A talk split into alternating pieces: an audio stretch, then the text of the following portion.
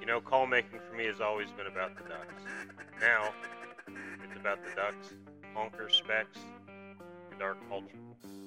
To me, the culture of waterfowl hunting is about our shared values, respect, beliefs, traditions, knowledge, and it's that underlying sense of connection that all waterfowlers share. This is the Ducklander Podcast, and I'm Bobby Hayes. Hey, what's up, everybody? We are on podcast number 7. I believe so. I couldn't remember, and TC told me what podcasts are on. So, this is the Ducklander Podcast, and I have a buddy with me today. His name is TC, and he is, I guess you say part owner or owner? I'm a partner in Bluestem Waterfowl, Saskatchewan. All right. So, I have known TC since he was 15 or 16. 15 or 16, yeah. And I believe, did I meet you in Oklahoma or did I meet you at trade shows? I think we met in Oklahoma for the first time, I believe. Okay. I cannot remember. And then we just, I mean, since I was around the trade shows, I'd see you there. Yeah. And that's how we kind of kept the friendship going. So, would you consider yourself a comp caller? Or would you consider yourself somebody that has done calling contests? Man, I mean, I have won the Oklahoma State contest. I've blown the Worlds contest. I mean, a very... If somebody asks me... I hate to take away from the guys that... Well, if somebody asked me, I wouldn't say you're a comp caller. Yeah. I would say you were somebody in contest. Yeah, you were somebody. Yeah, that's probably how I put it myself. Because I don't remember you traveling to all of them. No. I was just kind of the Kansas... Not to say it in a negative way. Kansas City border was about the farthest I would go. Okay. That seemed to be like something you do, but you weren't super duper into it. Yeah. But exactly. I could be not saying that accurately. No, you're 100% right. Okay. Yep. So... This is TC. I've known him forever. He is 26 now, so 10 years. Yep. But so anyway, I would consider TC a killer. So everybody knows my definition of that. If you follow me, if not, I always say that's somebody I can hand a box of shotgun shells to, and they'll feed you for a week.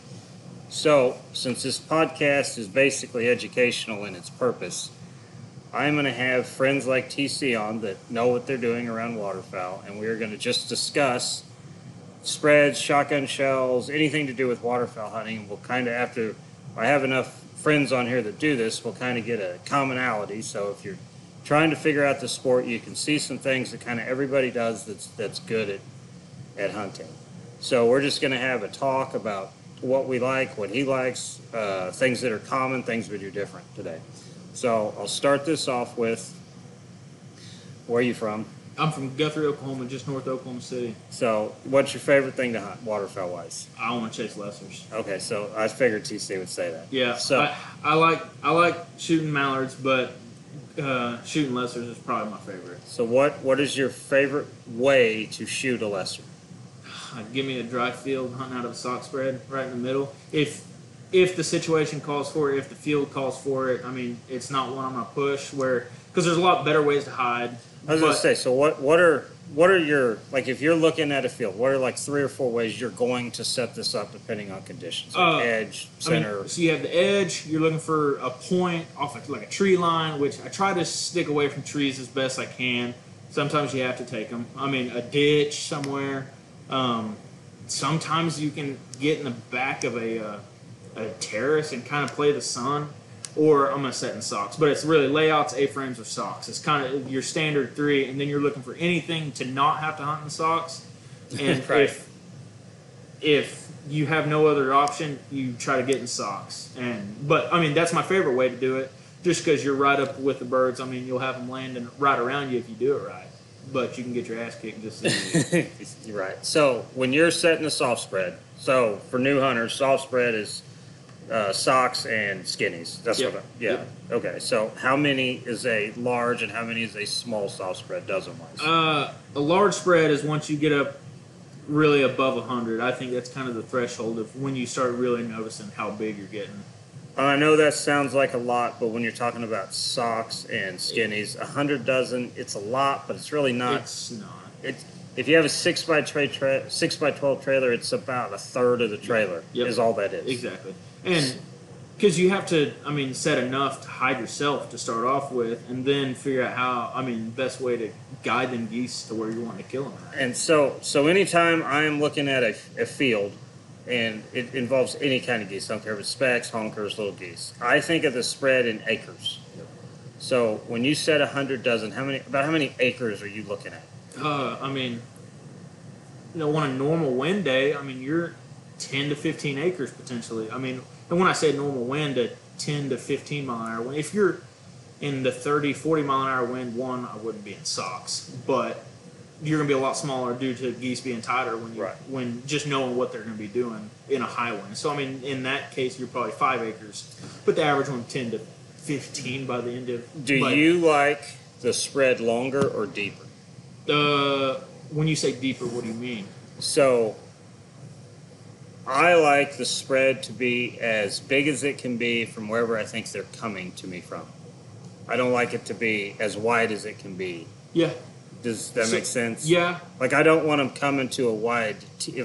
If you think of a T, like the spread, yeah, I want the size. I want them looking down it. I don't want them looking across it.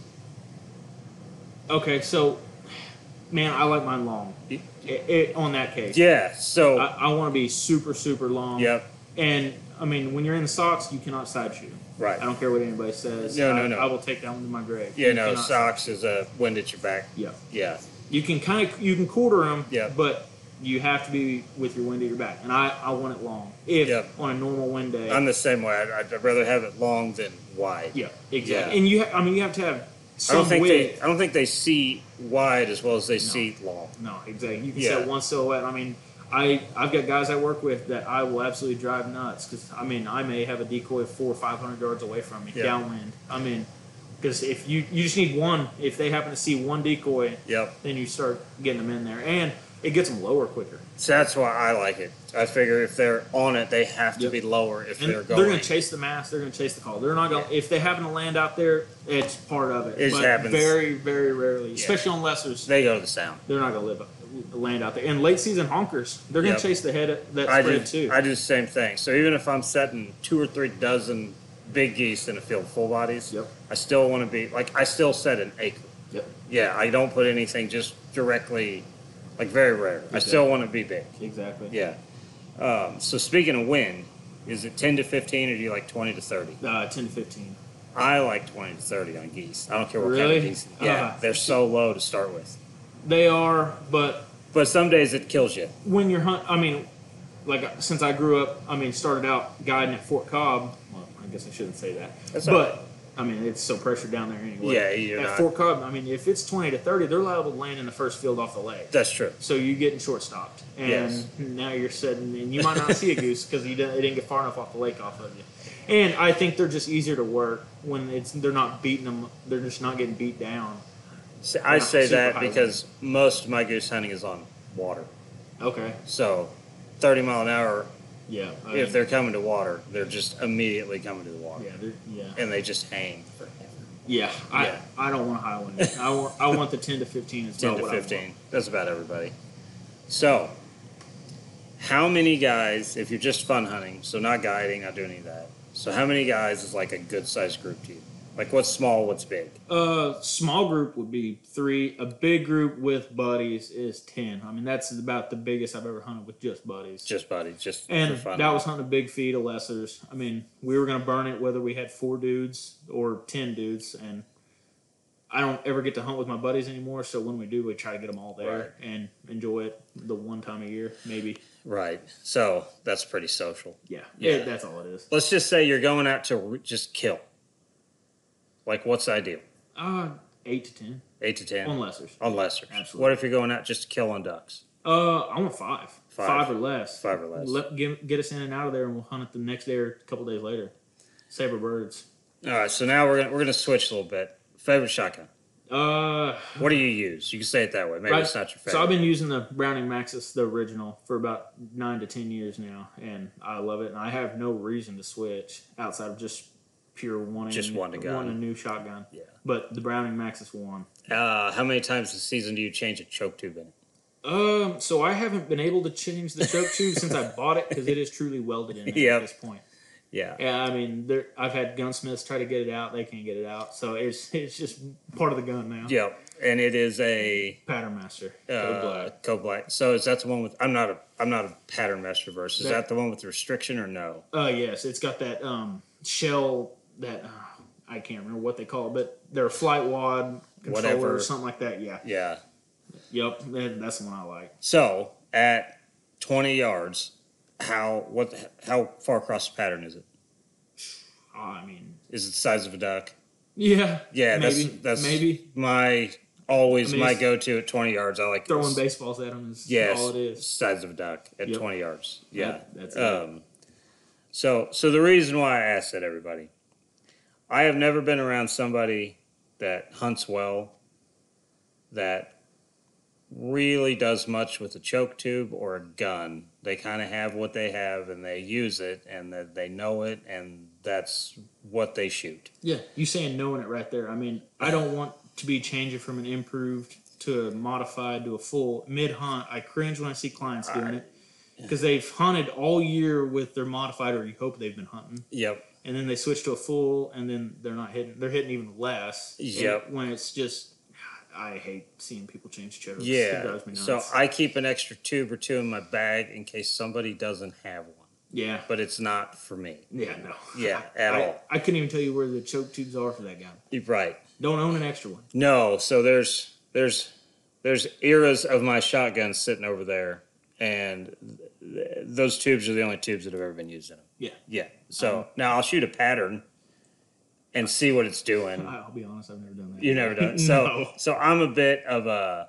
I used to shoot competitive trap, and that's a pattern thing. Yeah. So you're trying to make it as tight as you can, and this was a long time ago, so there was choke tubes, but nothing was as good as it is now. Yeah. So you'd hand load and tweak and shoot patterns, so I cannot shoot a shotgun without shooting a pattern. Well, I mean, it does give you the confidence in knowing. I want to know it's this size and it's fairly round. Yeah. Yeah, that's... And, I mean, it's good to find a better shell. I mean, I think that's... I say I have no preference of shells, but sometimes you have guys, the clients come on hunts for one time a year. Why not splurge and get a little bit better shell? See, this is one I go back and forth on when I'm... But then I think of myself, I don't... Well, I know, so shells. I go back and forth on this when I'm talking to new hunters, because one of my things I tell them is anything that costs you time, don't buy it. So, for instance, they would tell me if they bought a $1,000 pair of waders, they would have to work 14 more days during duck season to pay for that. Mm-hmm. Well, the time kills more than the $1,000 wader, in my opinion. Absolutely. So that's not a place to put money, right off the bat. Yeah.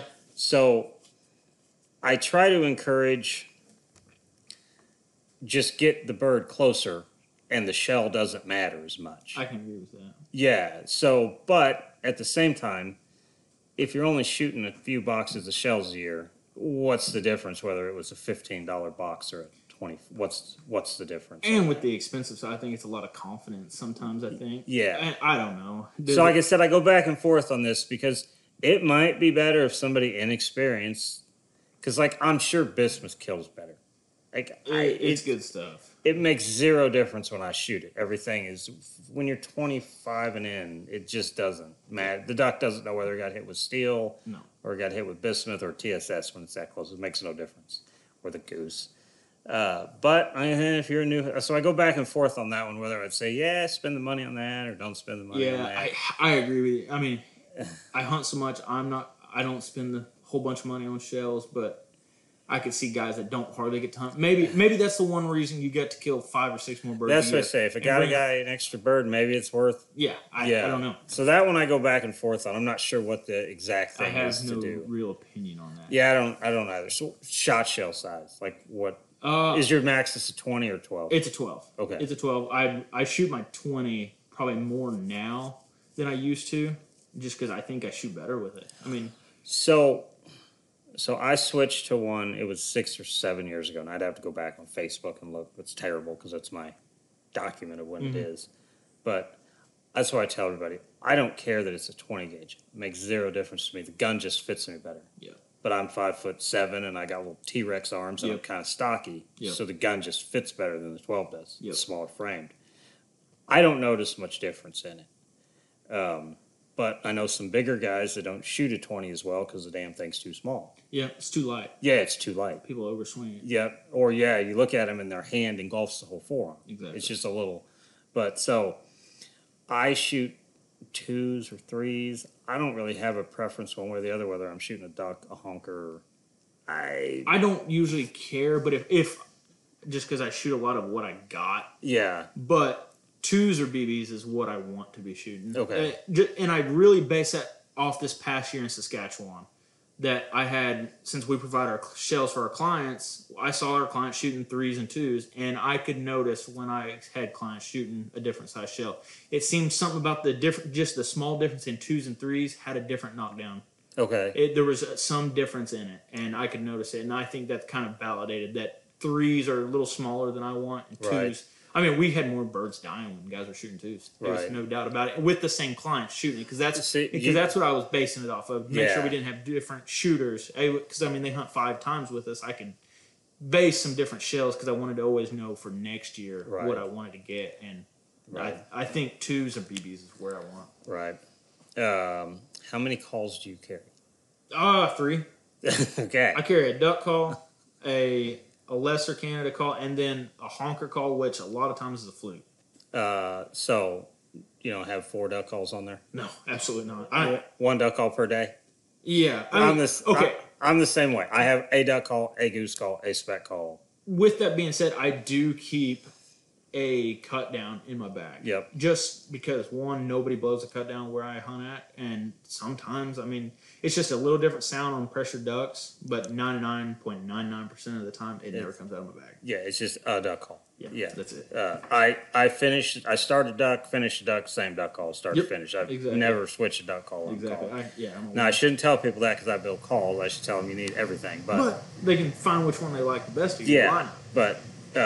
most everybody I know that's good at this, they have a duck call per day, and that's their thing. That's all you need. Not saying what you do is right or wrong or what they do. I don't like that much hanging from my neck. See, I'm the same way. So that's why I like everything to clip on and off. Yep. If there's no spec set, I put the spec call away. Yep. Because it becomes a cluster. Yep. Yes. Yeah, I carry a spec call in my bag, and it's on just a little one-drop lanyard that I'll tie to the top of the A-frame, or I'll tie to the on the door of the layout line, but outside of that, it don't come out either. Yeah, I'm the exact same way.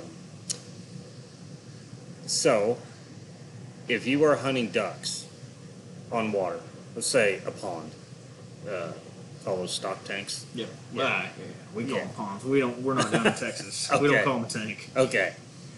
How many's a lot of decoys on a pond?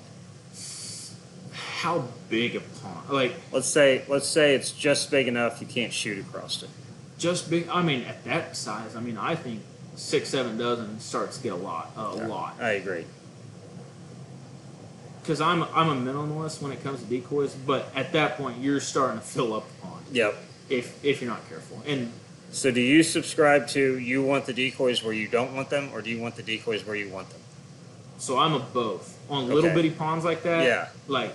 That you can almost shoot across, I'm putting them where I don't want them to land. I do the same thing. That's my preference. Yes, I mean, because all you're going to do, like a lot of... Sometimes you're almost decoying the wrong side of it. Absolutely. Yeah. You're pushing them away from you because they're skirting that edge a lot of times. Or, I put them as far away from me as possible. Yes. Within reason. Yeah, that's what I think works the best, too, because, like, I subscribe to... And you can see this, and it happens, and it doesn't happen. 1 duck will land anywhere. Mm-hmm. 2 ducks will land anywhere. 20 ducks will not land anywhere. No, they're going to something open. Yeah, they go to open. So if your decoys are at 20 yards in front of you, they can't be any closer than 20 yards. They just won't be. Yeah. So I try to put them where I don't want them a lot of times. Now, as the pond gets bigger, that gets trickier. Yeah. But... big ponds, that's a whole different deal. I tend to like more on the bank than I like in the water after the pond gets to a certain size. Are you meaning like a more like a field decoy, or like on the dry land itself, or if the pond gets big and I'm shooting ducks, just ducks? I don't like the ducks out more than about 10-12 yards from the bank. And if I just want to put a lot out, I'd rather paint the bank with full bodies. Or something else that I would fill the water up. I agree with you. So it a lot of times depends on the wind as well. Are you side shooting them? Me, if I'm side shooting them, and if it's a big pond and I know I can get them out as far as I can, I want them as far as I can out there. Okay. Just because I think I think so many times ducks don't see you. I think sight is the biggest thing that gets ducks and geese killed. Okay, so I would back that up with, a lot of times I will only hunt the pond when the wind is right for that pond. Okay. So I only want to hunt the waterway. Yep. And if it's not, I'll find a different. I don't hunt dams. Exactly. I hate hunting the dam of a pond. You just might as well wait because you're just going to have a mediocre hunt most of the time. That's my experience. And with guiding, I haven't had that luxury because a lot of times we're scrambling. At that point, like, I will be looking for the best place I can try to maximize my decoy spread, getting as far out as possible. And I'm not a huge land decoy guy hunting on water. Okay. For ducks. I'm not. It just, a lot of times you just don't see it, in my opinion, unless I'm not a big fan. I should have said mallards. Yeah. Gadwall, different deal. Yeah. Teal, different deal. When you start talking about now, as soon as we have ducks that are mixed with geese, because that's a lot of my season, is you're shooting both every day, and then you're pretty much putting out a goose spread. Yeah. Yeah. That's a different deal. I mean, a land spread is, worth more to me on geese than... So one reason I go to... So I don't like anymore... I used to hunt a big, 8 to 10 dozen floater spread and then another 10 dozen on the bank. It sucks to pick in and up out of farm ponds. The bottoms of those always suck. It's muddier than hell. Cattle have been in it. It's terrible. So I've pretty much gone to 12 to 16 floaters, and I just paint the bank with full bodies. I think it's easier, and I don't know if a goose cares one way or the other. No, I don't think so as much. No, I wouldn't have no floaters. But no, you've got to have floaters to kill geese. And to kill them effectively, to decoy them. Yes, to finish them. But I can agree with that. But I don't think they care if there's 8 dozen on the bank and a dozen in the water, or if there's 8 dozen float. I don't think it matters. Are you any duck full body? Are you a big duck full body guy? Not super big. I have a couple dozen I'll put out just to bulk up with on the bank. Yeah. I don't. What about when you're on the field? No, I don't care. See, I don't care about them. See, I'm the opposite. To me, I wouldn't go water duck hunting without water or floater duck decoys. I wouldn't just put floater goose decoys out. I want as many duck full bodies as I can. Yes, I think it makes them more callable because they're not going to just swoop you like field ducks a lot of times do with just over goose decoys, in my opinion. Yeah, I rely more on the spinner for that. Yeah. So, but I don't think it hurts. If I have them, I'm going to put them where I want them to land. Yeah. That's where they're going. Yeah. Yeah. And that's basically how I do. I build the spread, build the site with the goose decoys, but I'm trying to decoy them with the duck full bodies. Yeah. Yeah, I'd say that's probably very active. Like I said, if I have them, but if you told me I couldn't hunt a field with them, I wouldn't care. As long as I had the spinner. Yeah. Most people are like that. Yeah, I wouldn't. Weird. Yeah. So, speaking of that, spinners on ponds. I want them. You want them? Yeah, I don't think they hurt. Oh, gosh. See, so I'm a little different on this. So, in my opinion, if you're a new hunter, you should always have a spinner. Mm-hmm. I tell new hunters, that's one of the first things to buy. After you figure out the world and you figure out how to hunt, you can decide whether you like them or dislike them or whatever. But when you start, you want the spinner. But so, what I do, if I have a pond and it's an X, then I usually don't use a spinner on it. If it's a soft X, then I want a spinner. And if I'm just sitting under, because I don't have anything better, then I want a few spinners. Yeah. But if I know they're coming there, I don't care if I have the spinner or not. See, I kind of like the spinner, but that's always the first thing I pull. Every time. And then I use a spinner kind of like I use a flag goose hunting. I hit them on the corners. I'm hard on that remote constantly. Right. I'm constantly on that remote. So, this year, and this is not, I got to pay attention to the phone because the camera only goes for 29 minutes, so I'll have to stop it and start. But so I used that Lucky Duck, the goose, I don't know what they call it, the flapper. Yeah. It's, I love it for flagging. Okay. I'm not a big motorized guy for geese at all, but I love it for flagging. It's got the remote, you can just let it run, you can bump it on and off. I've never ran one. I killed crap out of honkers over this year. It'd be interesting trying to what I would do is the first one's in, I just let it run, and if they landed on it, they didn't seem to care that day. Yeah. But I hate flagging out of the A-frames. No, I don't. I don't have a flag when I'm in an A-frame. I don't know a good way to do it. There's no place to put it. No. I truly think unless you're hiding almost in the decoys or in the decoys, yeah, it just that's the only time a flag makes sense. I know, it doesn't work. You're not going to flag when you're 20 yards away, sitting away from the decoys. No, it's not like in a layout blind where you can bump it to finish a bird when they're 80 yards out and looking spread, at you.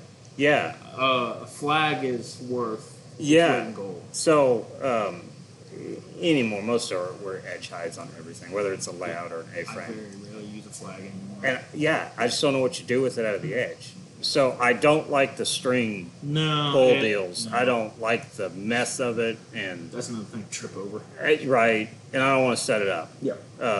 But I know a lot of guys that use it. They love them. Mm-hmm. So I try that thing. Yeah, bump it. It's pretty good. I would be willing to try that.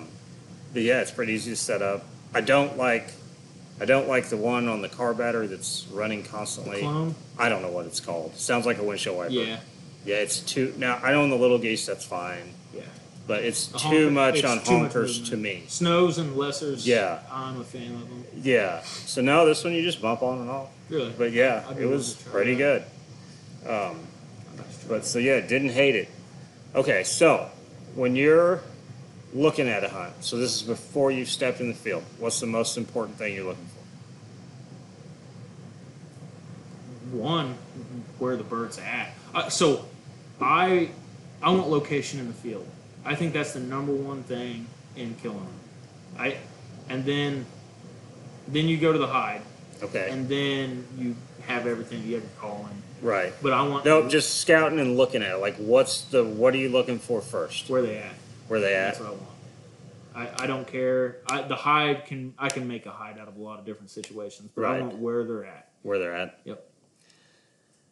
And I've kind of grown to that assumption due to seeing guys out in Amarillo, out in Lovett, where it's super flat. There's no, I mean, those guys kill them a bunch of geese out there. And there's no such thing as a bad spot in the field because it's the same exact, there's no rolls in the field. I know. So this is something, and the first time I was down there with you guys in Oklahoma, it is so different.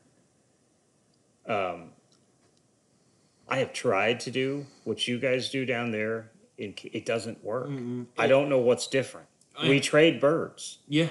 So I don't understand. Are you meaning like hiding in the middle of it? Yeah. So like the first thing I look for, so like let's just assume there's birds there. If there's no hide, there's no hunt. Mm, yeah. Yeah. But if I go south down there with you, you're right. You can absolutely make a hide.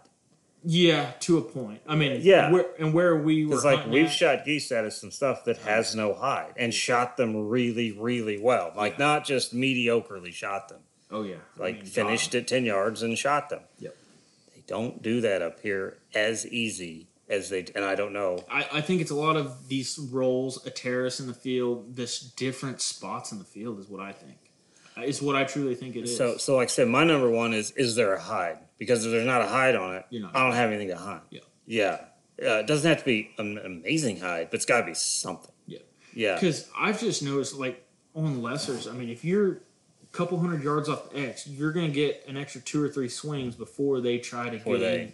I mean, because whether there's more feed 100 yards behind you, and that's where they're trying to get to. There's a reason they were in that spot, in my opinion. Yeah. And see, I don't think big honkers are as picky about that. No. Yeah, I don't think they they're care. Too lazy. Yeah, they quite don't. As much. Yeah. So, but even little geese up here do not do the same thing, which is one of the cool parts. But like first time I was down there with you guys, if you'd have told me to pick a spot in the field, I have no idea. I just told you count this. Yeah. Yeah, I just said I don't see a spot to hide. Hunting, that place is an anomaly. I mean, it's unlike everywhere else. I mean, where I've been guiding the past couple of years. I mean, you're looking for a hide. And if you don't have a good hide, you try to wait for the day you have a good hide, but sometimes you have to make something work. Well, see, now there's one to see. So, like, I don't know if it's food related. So you don't seem like you have. I don't think where they live on you guys, they have food to eat, where the roosts are. Very rarely. Yeah, see, our roosts have food. So I don't know when they're looking at your fields if they have to go. I know they got a lot of fields to choose, but, like, they choose one for whatever reason, right?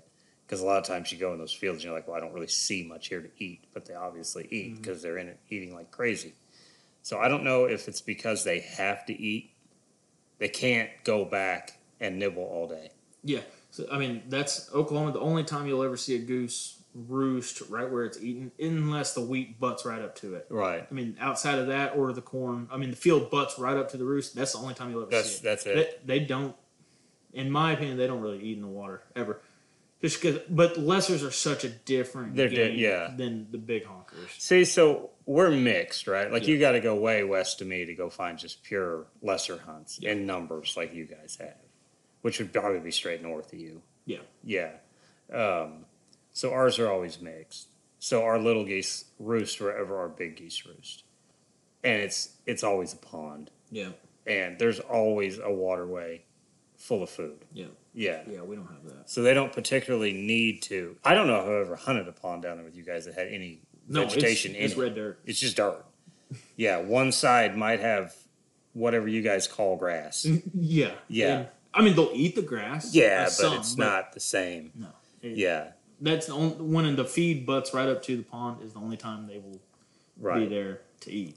Yeah. Outside of that, it's just water. It's just place to loaf, place to relax. So I don't know if that's what changes it, that they have to. So. Yeah. I mean, food's crucial. So I've never asked you guys about this down there. Is everything down there no-till? A good chunk of it. I mean, do they turn dirt? Yeah. Your old school farmers. Are they still? Sometimes your wheat farmers will, but your corn now. Like our guys around here don't turn dirt because there's not enough dirt to turn over. Okay. So everything out here is, the black just doesn't go down far enough. I don't know because you guys don't really have black dirt. No, it's red clay. Yeah. So I've never asked. I mean, they will turn it every couple of years. A lot of your big no-till farmers, because no-till's getting bigger and bigger. I hardly hunt on anybody that's not a no-till farmer. Yeah. So no-till's starting to get real big down there. I mean, your big corn farmers, stuff like that. Right. Your Milo. If you get up here in this area, once you get around the Missouri River and you get up. Then they turn dirt because that black is deep for a long way, so they'll keep turning that dirt over. We fight so much compaction issues is the problem, right? With the red clay, so that's why they end up turning it. So do they cover crop now since they're like everybody out here is rye or wheat? Okay, cover crop to fight compaction, right? Yeah. Your corn to wheat will go.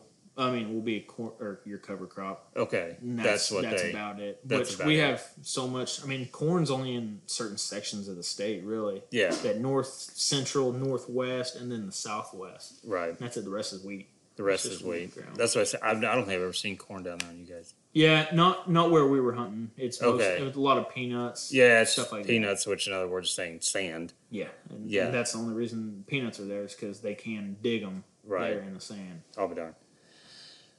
So, while you're hunting, what is the most important thing? The hunt's good or bad? Wind. Wind? Yeah. I mean, a lot of times you got to have wind to kill them, whether that's a duck or a goose. I mean, they don't know how to set up on you. See, I would... So, mine would be the hide. But if you have no wind, it's the death of all hunts. Yes. You have to get pretty lucky, and you have to be real skillful to kill them on no wind. So, in my opinion, when there is no wind, you're going to finish about a third of the birds. Mm-hmm. They're going to circle a lot more. You're going to think everything is wrong. Yep. It's going to be constant. Yeah, when you're not doing anything wrong, everybody's going to second guess everything you do that day. It's the dog. It's the hide. The spread's not right. Yep. It's just what they do when there's no wind. Exactly. Yeah. So I always just go, well, If you shoot a third of what you were going to shoot with the wind, this is the best you can get that day most of the time. Because how I view it is I control the controllables. I mean, my hide, my decoy spread, my calling, guys staying down. I can control that. It's the weather is the one you can't control, and I think that's the biggest factor of getting them killed is weather every day. Yeah, you never know what you're going to play. Now, I play such a different game than you because, I'm hunting 1-3 guys. Yeah, that you know every day that know what they're doing. Yeah, so it's a different thing, right? I want the weather on my side. Yeah. So, and I have the luxury, like if everything's not right and I'm scouting something that is amazing, I'll just give it a day. Yeah. I don't have to shoot it that day. Exactly. And we try to do that, but there's times you have to hunt. A lot of times just means I have a scout day that day. Yeah. That's all that means. And I just catalog. So like that's what I try to do. So on Monday, I try to start cataloging the week's hunts as I scout. Yep. They're using this, they're using that, they're using this, and then I know this is a north wind hunt, this is a west wind hunt. Yeah. I mean, that's the way to do it. I got two guys this day, so that hide works, but I got five on this day, so I'll save that pond because the grass is shoulder height on it. Yeah. And I can do whatever I want on it. Yeah. So that's like I go around, I start cataloging. And that's the way to do it. I mean, if you can ever play the weather 5-6 days out, yeah. I mean, that's the way to do it. But. Yeah, but we play a different game. Yeah, exactly. Yeah. So hunting with people that are skillful hunters is the big thing, where you know they're not peeking. So I think 90% of the time they see you when it's not going right. Because yeah, I could go for that. Yeah, that's always my assumption. Like if you had everything set there and you just weren't there, they would be landing. Yeah, as soon as you introduced yourself. Yeah. I can go for that. And they're not finishing. Like somebody's doing something in error. Yeah, so, they're seeing you most of the time. So with this on a no-win day, do you think birds smell you? Yes. Absolutely. This is my theory on this. This is why I brought up the no. No. names for thinking birds smell you. No, I think they smell you. I think they have very good noses. So this is why I was going with the no-tail, and then we got off on something else. So a mallard duck can eat about, I think it's a half a cup to a cup, right? Depending on how deleted they are, right? Yep. Depleted they are. If you go into a no-till cornfield and the guy's got new equipment and he's good at farming, there's not much waste grain anymore. No.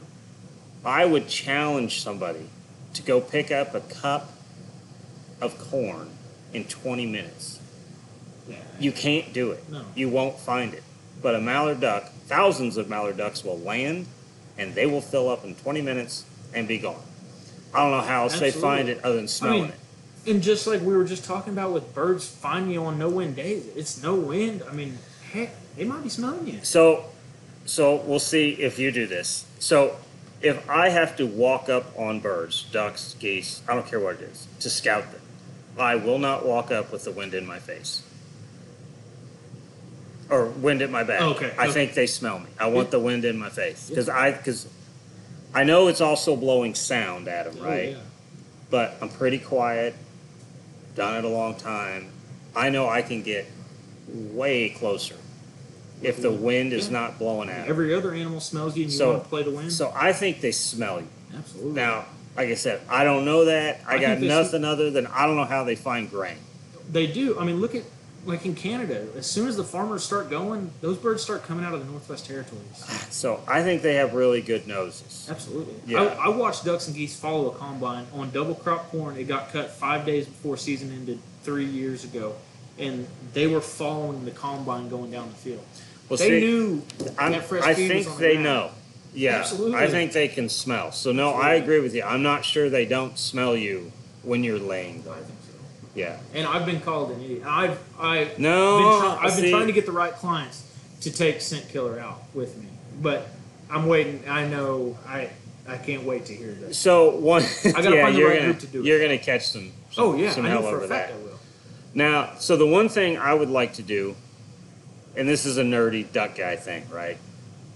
I know they see different than we see, so I think they see a lot of off, and when the wind is not blowing, I think they're seeing better. I think that's the cloudy. You think they see the thermals rising? I do. Yeah, because they can see better. Mm-hmm. Yeah, because the wind is not blowing across their eyeballs. That third eyelid isn't going as often, and they just have longer to check out the situation. Yep. Yeah, so I think there's a color that's not right. I mean, it makes sense to me. Yeah, I mean, something. I hadn't thought of it on that side of it, but yeah, it's seeing on blowing thermals or whatever it is. Yeah, absolutely. I think it's something, and I would love to know what they see particularly. But I mean, if I try to research it, and you can find a little on it. I mean, but it's a lot of voodoo. Yeah, and I mean, we know they see blues and reds better outside of that, but that's the only thing on their sight that we know. Yeah, but see, I think that's cloudy and sunny. I think whatever is bright, because like one of the cool things, you can get on like National Geographic and you can look up what bees see, and bees see flowers amazingly different. The pollen and everything sticks out. Like you can see why they go straight to it. And I would assume a duck eyesight is made to see food. So I don't know. Maybe they see the corn. I don't know. So what do you think about this? I think they see, well, they obviously see in UV rays. Right. Yeah, like that we know. Fertilizer puts off a UV ray. Yep. So every farmer that's using fertilizer, I think I've been trying to put a correlation to it the past couple years. Which a no-till would be heavy fertilizer. Absolutely. Yeah, because they're going to inject. I think that's another reason they go in there. Yeah. It very well could be. But I'd love to know exactly what they see. I don't know. So I think it'd make you a better hunter. Yeah, I do too. And do you think different corns, like different seeds, play a difference in it? Because we had one farmer a couple years ago. His field was identical to everybody else's. I think it's how good the farmer is. Yeah. So I've got some fields around here, right? And some of the guys are really good. Some of them are not very good, and some of them are really good, and they have brand new equipment. And you look at the field, you're like, wow, every duck and goose should be in that, and they'll never get touched. Mm-hmm. Like, it's in the right spot. It's got the right terraces for honkers to be in. It's dished right, and they never touch it. I mean, there's no waste grain. Exactly. And there's farmers down there that have no waste grain. And it grew good corn, right? Like, it was high-yielding corn for our area, but there's just no waste grain. I mean, there's farmers down there, though, that will hunt. I mean, they are as good a farmers as you'll find, and we'll hunt them more than this your Joe Blow farmer that he's not very good at. And I think there's something, whether it's the fertilizer, whether it's the seed type he's putting in. I don't know if there's different corn seeds. So, there's different. So what most of these guys, I should say most, a lot of them they'll just get whatever the best is on soybean. Corn gets expensive, so like a lot of the guys I talk to will go with like a mid-grade most of the time. They won't go the cheapest, they won't go the most. But one thing I do, you kind of can pick up, like when I'm talking to a farmer, if it's long-term farming in that field, there's a lot of attention paid to nutrients and they can just have better ground than if somebody doesn't care and they're just sucking it all out and there's just enough to grow the crop. Yeah, so it seems like the guys that put the most attention into making the ground as good as it can be have the birds. Absolutely. Yeah. So even if the guy, and most of those guys have the higher yields. Mm-hmm. Yeah. But because like I could drive you around right now and say that one's going to have birds, this one's going to have birds, this one's going to have birds, just because I know who's farming it. Yeah. And not that the equipment's old. They just have really good ground, but they've been working on that. They've had a program on that for 10 or 12 years or 20 years. Yeah, it's a cycle, and they do this for that, and they spray, and so I don't know if that has any effect on it, but it seems just to. Luck. I can't. And things are just in good locations. Yeah, that's the one.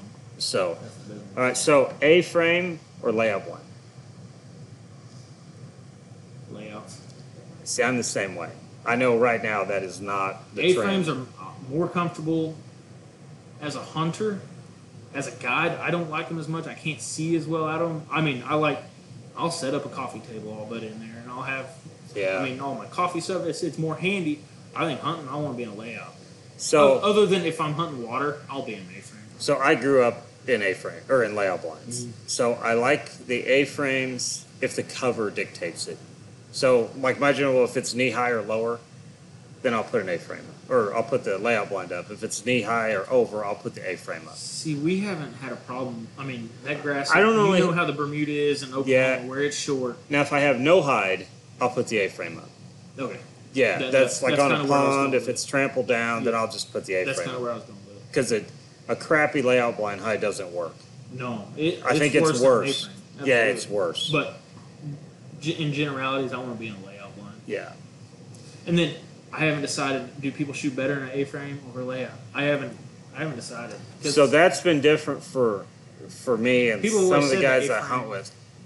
We all had to get used to shooting out of an A-frame. Yep. I think it takes longer. I do too. I think it takes longer. And it's dangerous. I would agree with that a little bit. Yeah, if I don't know them, that's a little different, right? They're on hand at all times. Yeah. We went to taking, because we use the Lucky Duck blinds, and they've got the little screw and gun holders, and just everybody puts one in their bag. Yep. Like, we don't keep them on the blinds, just everybody has one they keep with them. Yeah, and then I actually I order Amazon magnets off of Amazon, and I black tape them to them suckers. Okay. So the guns can't kick out of them. That's a good idea. Yeah, it's way better. I think so.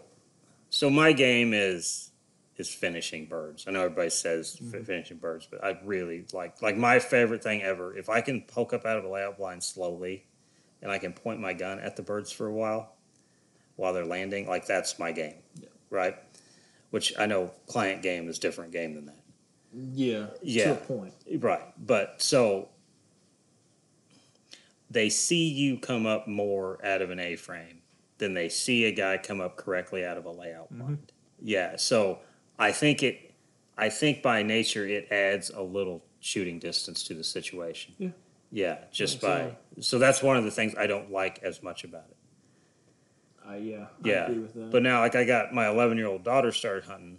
She does it way better in the A-frame. Yeah, because her shoulders aren't big enough to hit the doors, to open the doors up. So she's got to put a hand on the layout blind and then sit up.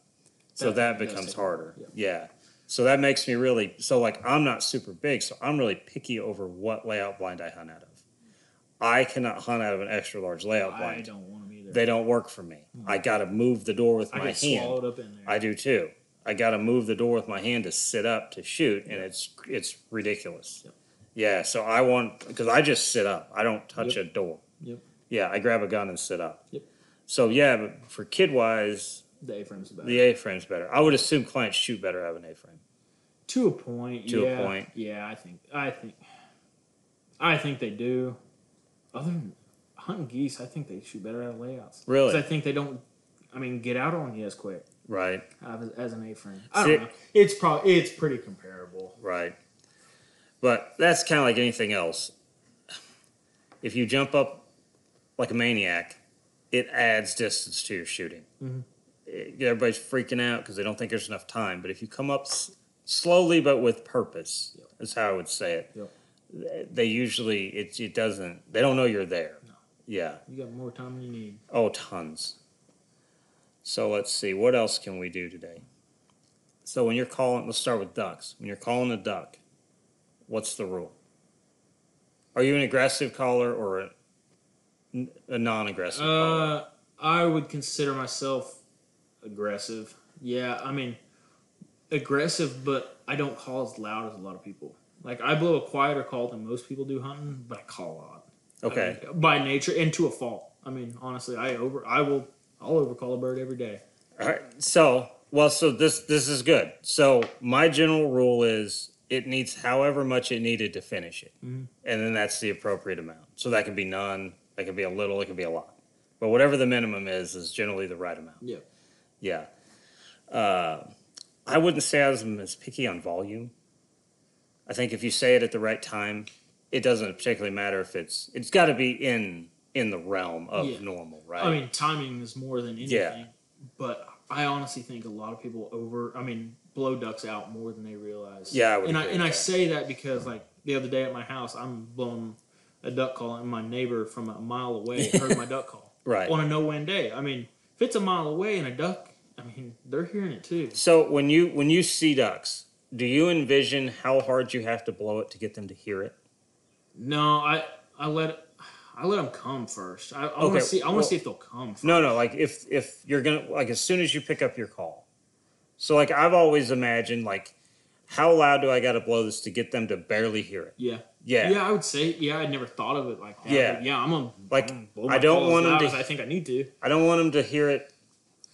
I don't want them to necessarily hear it easily. I want them to hear it, but I want them to strain to hear it a little bit. I never thought about that. Because I think they're curious.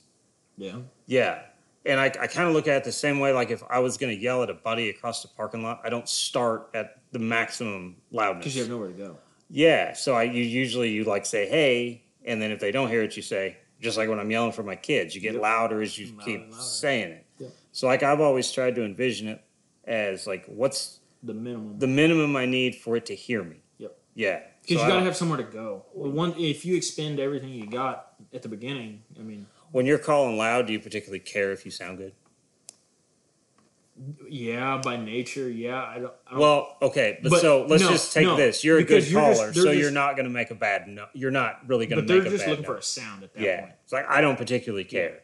Like, a lot of times if I'm just doing a big hen, I may do 2 notes or 3. Yeah. And then just do those same again. Yeah. Like, I'm not trying to sound like a duck. It doesn't matter when they're way out. Yeah. Because you just got to let them hear one. Yeah, that's it. You'll probably get them turned. Yeah. Or curious. Like I said, I don't care, particularly if it sounds like a duck. No. Just a few quacks. A lot of times I do 2. Yeah. Quack, quack. That's it. Yeah. So now, on your little geese, for no one that's hunted little geese, it's a racket. Yeah. On sound. Yeah. So, like, what's your go-to on that? Like, how does this situation start? You start out. I mean, if you're hunting an X, you can get away with not calling early on. I mean, you can let them come, and then sometimes you can get them with no calling. Very rarely. I'm not big on it. I don't know if I've ever shot a little goose without calling. Very rarely. There's a lot of guys that do. On water with big honkers, but not. Yeah. But it's a lot of loud, fast. But when I say that, precise notes, like real pitchy, real crisp, clear notes, I think kills them more than just your wall of sound, right, in my opinion. Like, I want to be hitting like super clear, super powerful notes to get them killed more than just making a huge wall of sound. Unless I'm running traffic, and then then it's all of it mixed in at once. See, they've always seemed to respond to cadence to me more than the actual sound you're making. Yeah. Yeah. Does that sound right? But I think everybody develops. I haven't done that as much as you have. I think everybody develops a cadence by natural, just learn how to goose call, that they know that's how they put notes together. Like, and it ends up just being a cadence. We've always called it the twiddle twiddle. Yeah. Right. I don't know what else you call it. Because it's kind of a cluck. Yeah. But it's not a cluck. No. It's kind of a cluck, but it's not. No. It's sound. Yeah. It's pretty short. Yeah. It's snappy. It's loud. Yeah. It's fast. But yeah, the cadence seems to be where they get stuck on you. Yeah. Yeah. But I think that's where you notice, like, really, really good goose hunters is they start using, I mean, powerful notes. That's what finishes them. And letting them bounce back and forth. I mean, if you have calling little geese, if they're hugging one side, back off and let them slide the gun line. Right. I mean, that's a big thing. Well, okay, so, like, I'm not knocking this, but you see a lot of little goose video on Instagram, right? And you see the wall of sound. Yeah. And there's usually, like, 3 or 4 of them doing the wall of sound. You can't really pick up a cadence in it. No, it's just sound. A jumbled up mess. Yeah, but generally if you see those little geese finish from somebody, it's a cadence to it. Yeah. And I would take 1 to maybe 2 guys with that's really good at calling, really precise notes over 4 or 5 guys with a wall of sound. Yeah, see, I would, And I don't think a lot of people, I mean, they don't blow a stiff enough call. Right. And it's too quiet. They don't have the right pitch. The little geese they want one certain pitch. That's what gets them killed. They're almost spec pitched. Yeah. It's very close. Yeah. They're almost spec pitched with a little growl in it. Yep. Yeah, with just a little buzz. Yeah. It's an odd sound. And when you hear it, you're like, it doesn't really sound like a goose, but it works really well. Yeah. Like, my call is louder and heavier than every other guy I've ever worked with. And, I mean, I've busted an eardrum with it. Blowing it in my house, I truly busted in your drum. That's ridiculous. Yeah. So, see, I think ducks are the same. I think ducks like cadences. Yeah. Yeah. Even if it's a really slow, because, like, the number one thing I finish a duck with is a single quack about 2 seconds apart. Yep. But it's a cadence. Yeah. Even though it's a really spread out cadence. Yes. And it's just over and over and over. And a lot of times I'll do that until a gun goes off. Yep. I do the same thing. Or, I mean, same with a feed. You have you're saying, yes, but it's got to kind of be a cadence on it. It's not just making sound. No. There's a difference in that. You have to have a purpose in calling ducks and geese. I mean, you have to have something that you're working towards. I mean, working with. You can't. Now, honkers, I like the clucks to have a cadence when you're finishing them, because, like, 90% of the time I finish a honker with a cluck. Mm-hmm. But I like the clucks to speed up in cadence as they get closer. Yeah, because, I mean, if you listen to geese, if they have other geese landing, they're picking up the pitch, they're picking up this volume. Like, if a new guy said anything, like, what do I learn? I would just a cluck and a cadence on a cluck.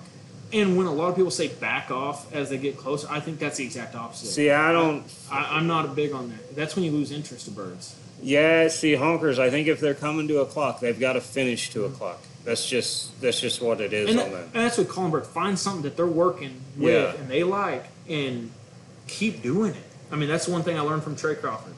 You'll find different pockets of birds that will like one thing. Oh, I definitely agree with that. And when I say a pocket of bird, I'm meaning like flock to flock right. sometimes. Okay, let's see what you think about this one. Darn, I just lost my thought. Hold on, give me a second. Yeah. Okay, so when birds see your decoy spreads, let's say honkers, not little geese. So you got geese are flying by and they see your decoy spread. If they don't make any sound at you and their wings are locked up, what's your go-to?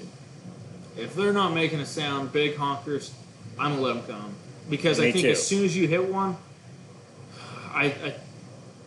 you're putting a target on yourself. So I assume if their wings are locked up, they believe my decoys are real. Yeah.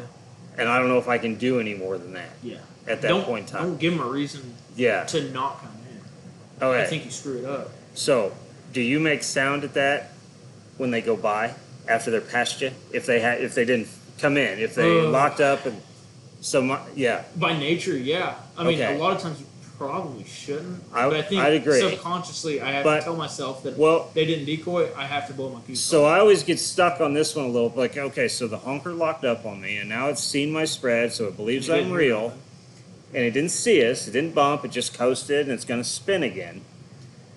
If I don't make any sound, I almost can't make any sound now. Right? Because we can't spin three times and then need sound to finish. But I think that's when you can start it off slow and build it up. Start off cluck, cluck, cluck, cluck. Yeah. I mean, and build it up as it goes around. But there's, you have to know when birds are just swinging you or when they're sliding you. Yes. That's the trick. So, like, I always let that goose go by. And whatever point I think he's far enough, like I think you guys call it geese way too soon. Yeah, they don't give enough room. Needs a lot of room. Yeah. So wherever, ducks let them get downwind. They've got to be far enough out they can maneuver to come in. If you turn them when they're too tight, they got to go again. Exactly. That's the biggest mistake. Yes, they got to go again. I love when people make that mistake. So I like to let that honker go as far away as I think he can get, and have enough room to turn before I make a noise at him. Yeah. Yeah. But you have to hit him early enough to where he's not going to lose interest and veer the other way. Yeah. So now, if the honkers are coming at you and they don't care about your spread, then I call it. Yeah. Yeah. Yeah, because you have nothing to lose. Because then there's nothing. But a lot of times, I mean, if they're going to come at you, there's a reason they came. Right. There's interest there. Now, ducks I treat different. Yeah. I blow my call about every time on ducks, I feel like. So I'm a little different than that. If the duck is locked up on me, I like the duck to spin me three times on its own. If I can get him to spin me three times on his own, three is preferable. If you get four or five spins, something's wrong. Yeah. Yeah, but if he spins me three times and they get lower each time, then I know as soon as he's at the right corner, we're probably going to finish when I hit him with a call. But you're probably also looking at the butt of the duck. If that butt's down, he's looking at you. Oh, yeah, he's looking. I mean, at that point, there's no reason to call you. As soon as it flattens out, that butt flattens out, now you need to probably start. I've never given them three passes. I guess I don't have the ducks. Like I said, my favorite is three spins on their own. If I get three spins on their own, they're dead as can be. Okay, like I know when I blow a duck call on the third spin. Now, it's got to be at the appropriate time, but I know that duck is going to finish. I'd be interested in trying. Yeah. So what are you, when you say you've been calling? Can I buy you something? What'd you give me? Oh, thank you, buddy. Welcome. So say you've been calling at them, and they've spun you two, three times, or do you start changing stuff up? So if I've been calling them, and they've spun me two or three times, so I typically will get more aggressive on them. I don't know how you view setting decoy spreads, but I would be probably considered by a lot of other guides as a lazy guy. I want to set as few decoys as possible to achieve what I want done. Because I don't ever go into a field with a set plan. Oh, we're running 25 dozen decoys today. I don't do that. I go in. And if, say, I start setting my spread and I only have 6 dozen decoys out there, but it looks identical to what I had envisioned, I'm good with it. So this is a good one. So I had a buddy down this year, and he filmed a Shields commercial. Okay. And I don't know, the first day we shot 50 or 60 birds. And he looked at me and said, that is the most birds I've ever shot over the least amount of decoys. Mm-hmm. Yeah. And I'm like, well, it's just what needed to be out. Yeah. Right. And there was, there wasn't 3 dozen out. There was probably... We probably had 6 or 8 dozen decoys that day. But you really didn't have any place to build a bigger spread the way the pond was sitting. It's kind of what you had. The terrain is the most important. It is how I build my spreads. Use the terrain, use what the field gives you. Yeah, so like if I'm sitting on a pond, it kind of says, yeah, this is kind of how many you can have. And then I'll kind of look at that and go, well, I don't know if more decoys helps today, right? Because you get to kind of like a point. You're like, I don't know if more really hurt. Yeah. If you have that many more statues out there. Well, and you kind of look at it, you're like, well, where could I build off of this anyway? To not push the ducks farther away. Yeah. So there kind of becomes, so like, I would say, like, if I'm just setting up for ducks, I usually take 3 dozen. Yeah. Yeah. I mean, that's, because like, I kind of feel like if they're already here and I can't kill them with 3 dozen, you're probably not going to kill them with 6 or 7 or I don't know if it really matters. I typically carry with me anywhere from a dozen to 7, 8 dozen, and very rarely the 7 dozen ever go out. Yeah, that's... But it's... I go with what the terrain is and what I think visually I can accomplish and do exactly what I wanted to. Like, I mean, I hunted lessers more with less than 10 dozen decoys this year than I did with more than 10 dozen, honestly. That's different. Yeah. Yeah. And I think it's started becoming the nature of the beast. Everybody's got 100 dozen decoys. Right. I'm going to go the opposite way. See, my soft spread is more for field ducks than it is for geese. Yeah. Yeah. 100 dozen on field ducks is pretty amazing. Yeah. Fun. Mallards just eat that up. Yeah. Yeah. Now, like when I'm doing honkers, man, 3 dozen honkers to me is a lot of decoys. Yep. Yeah. Which I would say probably the average is 6 or 8 dozen. Yep. But I don't know if that really does much for you. No. I'm anti putting decoys where they don't don't just walk out there and put decoys out because you have extra in the trailer. No. And I see guides I work with. I mean, we've got 12 more stakes in the bucket. You want to put them? Well, where are you going to put them? Well, I'm not real sure. Yeah, see, and I'm the same way. I don't want to pick it up later. Anyway. Yeah, when I set 3 dozen full bodies, they all have a purpose. Yeah. Yeah. Now I am an oddity. I don't like feeders for honkers. No, they can't see them. I don't think they can see them. That's why I don't use it. So I hunt over 3 dozen uprights. I would rather have... There's some of them are just actives, right? I just don't want the head down eating. I don't think it matters. No. Head positions is the biggest gimmick in decoys. Yeah. I like the big silhouette of the head. Yeah. Yeah. That's why there's every once in a while that it tells me to go back to a Bigfoot. Because like I said earlier in the podcast, sight is what gets them killed. Yeah. Now for them to be able to see you. I am a lover of flocked... Yeah. Full-body geese. Yeah, I think they're better. Yeah, I think they just are better. Now, I did hunt over flock ducks this year, which... That'd be fun. When Bill told me, he's like, no, you should really get the flock ducks. I'm like, it's all water. Water's shiny. I've never been a big lover of flocking on water. But I tell you what, on cloudy days, they're amazing. It made a difference. Yes. On cloudy days, they look so much better than paint. But on sunny days... Gabe Smith at all? Yeah. What was your opinion? I would take non-production. I would take production flock decoys over painted Dave Smith. Okay. Yeah. Because I've got buddies up in Minnesota that they say... I've hunted over them a long time. They hold geese in the spread better. They don't jump on you. After you start landing 5, 10, 15, 20, they get more comfortable in there. If you would have asked me that 10 or 15 years ago, I would have said it's night and day. But, man, decoys are all pretty amazing now. Mm-hmm. I mean, they're really good. Yeah. Yeah. Oh, yeah. So I think they've kind of caught up with him some. Yeah. Now, I'm not saying anything bad about them. They're amazing. No, they're gorgeous. I still think they're the best decoy made. Oh, well, they set the bar for what all decoys look like. Yeah. So they're amazing I've heard a lot on their snows. I'm going to probably end up buying their snows because they've got... They look like color. They've got a different color. They do. That's pretty cool. They've got more that yellowish color than that bright white. I agree with that. But no, I think flocking... is more important than the amazing paint, personally. Yeah. But, again, can't prove that. No. You can't. I agree with that. I can't really say anything other than I think the light shines off of them better. Do you prefer a lighter decoy or a darker? I'd rather have, to be honest. I'll see. I go back and forth on that because when you're in the dirt, they hide so much worse.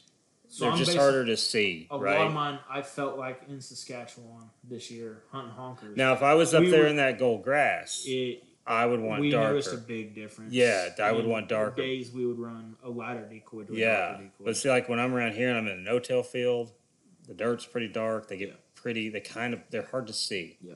Yeah, but like I said, preference, I've got 3 dozen all uprights. I don't have a feeder in the bunch. I don't blame you. I don't have a feeder unless I get out silhouettes, which is super rare. I don't blame you. The only time I add silhouettes to a mix on a full body spread, ponds I'll use them. Yeah, but it's more. I don't think the geese care. No, I don't think they hurt the goose hunt. I don't think they help the goose hunt. I think the ducks come in because you can set a bag so quick and you just got a bunch of bodies out. But I will use silhouettes on a dry feed for geese to make the spread bigger. Mm-hmm. If I think they need to see my spread, and I need to sit somewhere where they can't see where I'm at. So I've got a field that I hunt, and it's got a road that goes up to it, right? The access road. And I'll see if I can describe this, especially for everybody that's not viewing. So the field sits like this, and the road comes up in the middle of the field, right? And then there's another field, and the two fields connect. Little strip of grass. Well, the geese hang out in the corner of the field, but it's treed. But they come into that side because they've got a straight path to land to that other field, right? It's got one little couple hedge trees I hide in. I hunt it all the time. But the geese hang out across the road from me. They don't necessarily fly over the top of this field. Well, you can't set the spread and let them see it at the same time. So I will string silhouettes out and down the road so I can pull them from, because a lot of times that's what will happen is they'll see me from across and they'll fly up that road and then do their thing into that field. Yeah. With something just like that. I remember we were hunting down south, and I had it was whites and darks, and they were kind of cutting the corner of my field, going over my corner, over the corner, but the line they were on was horrible for the hide. Mm-hmm. I set a big snow rig all the way down in the bottom of the field where they had to come over, and they saw it, and by the time they saw it, they saw me. And see, that's basically what I use those silhouettes for. Yeah. Yeah, and they're not really by me to where they have to finish in them. This was 800 yards away from me. Yeah, but that's... I mean, it was nowhere near me. So I love the silos for that because they're easy to put out. Yeah. I can just stop and grab when I drive the foiler out, and then, and they're not going to land in them. No. Yeah. So, all right, TC. Well, thank you, sir. Absolutely. So we'll get this edited out, and I'll let you know when it goes up. Yes, sir. Thanks for having me. All right. All right, everyone. See you later.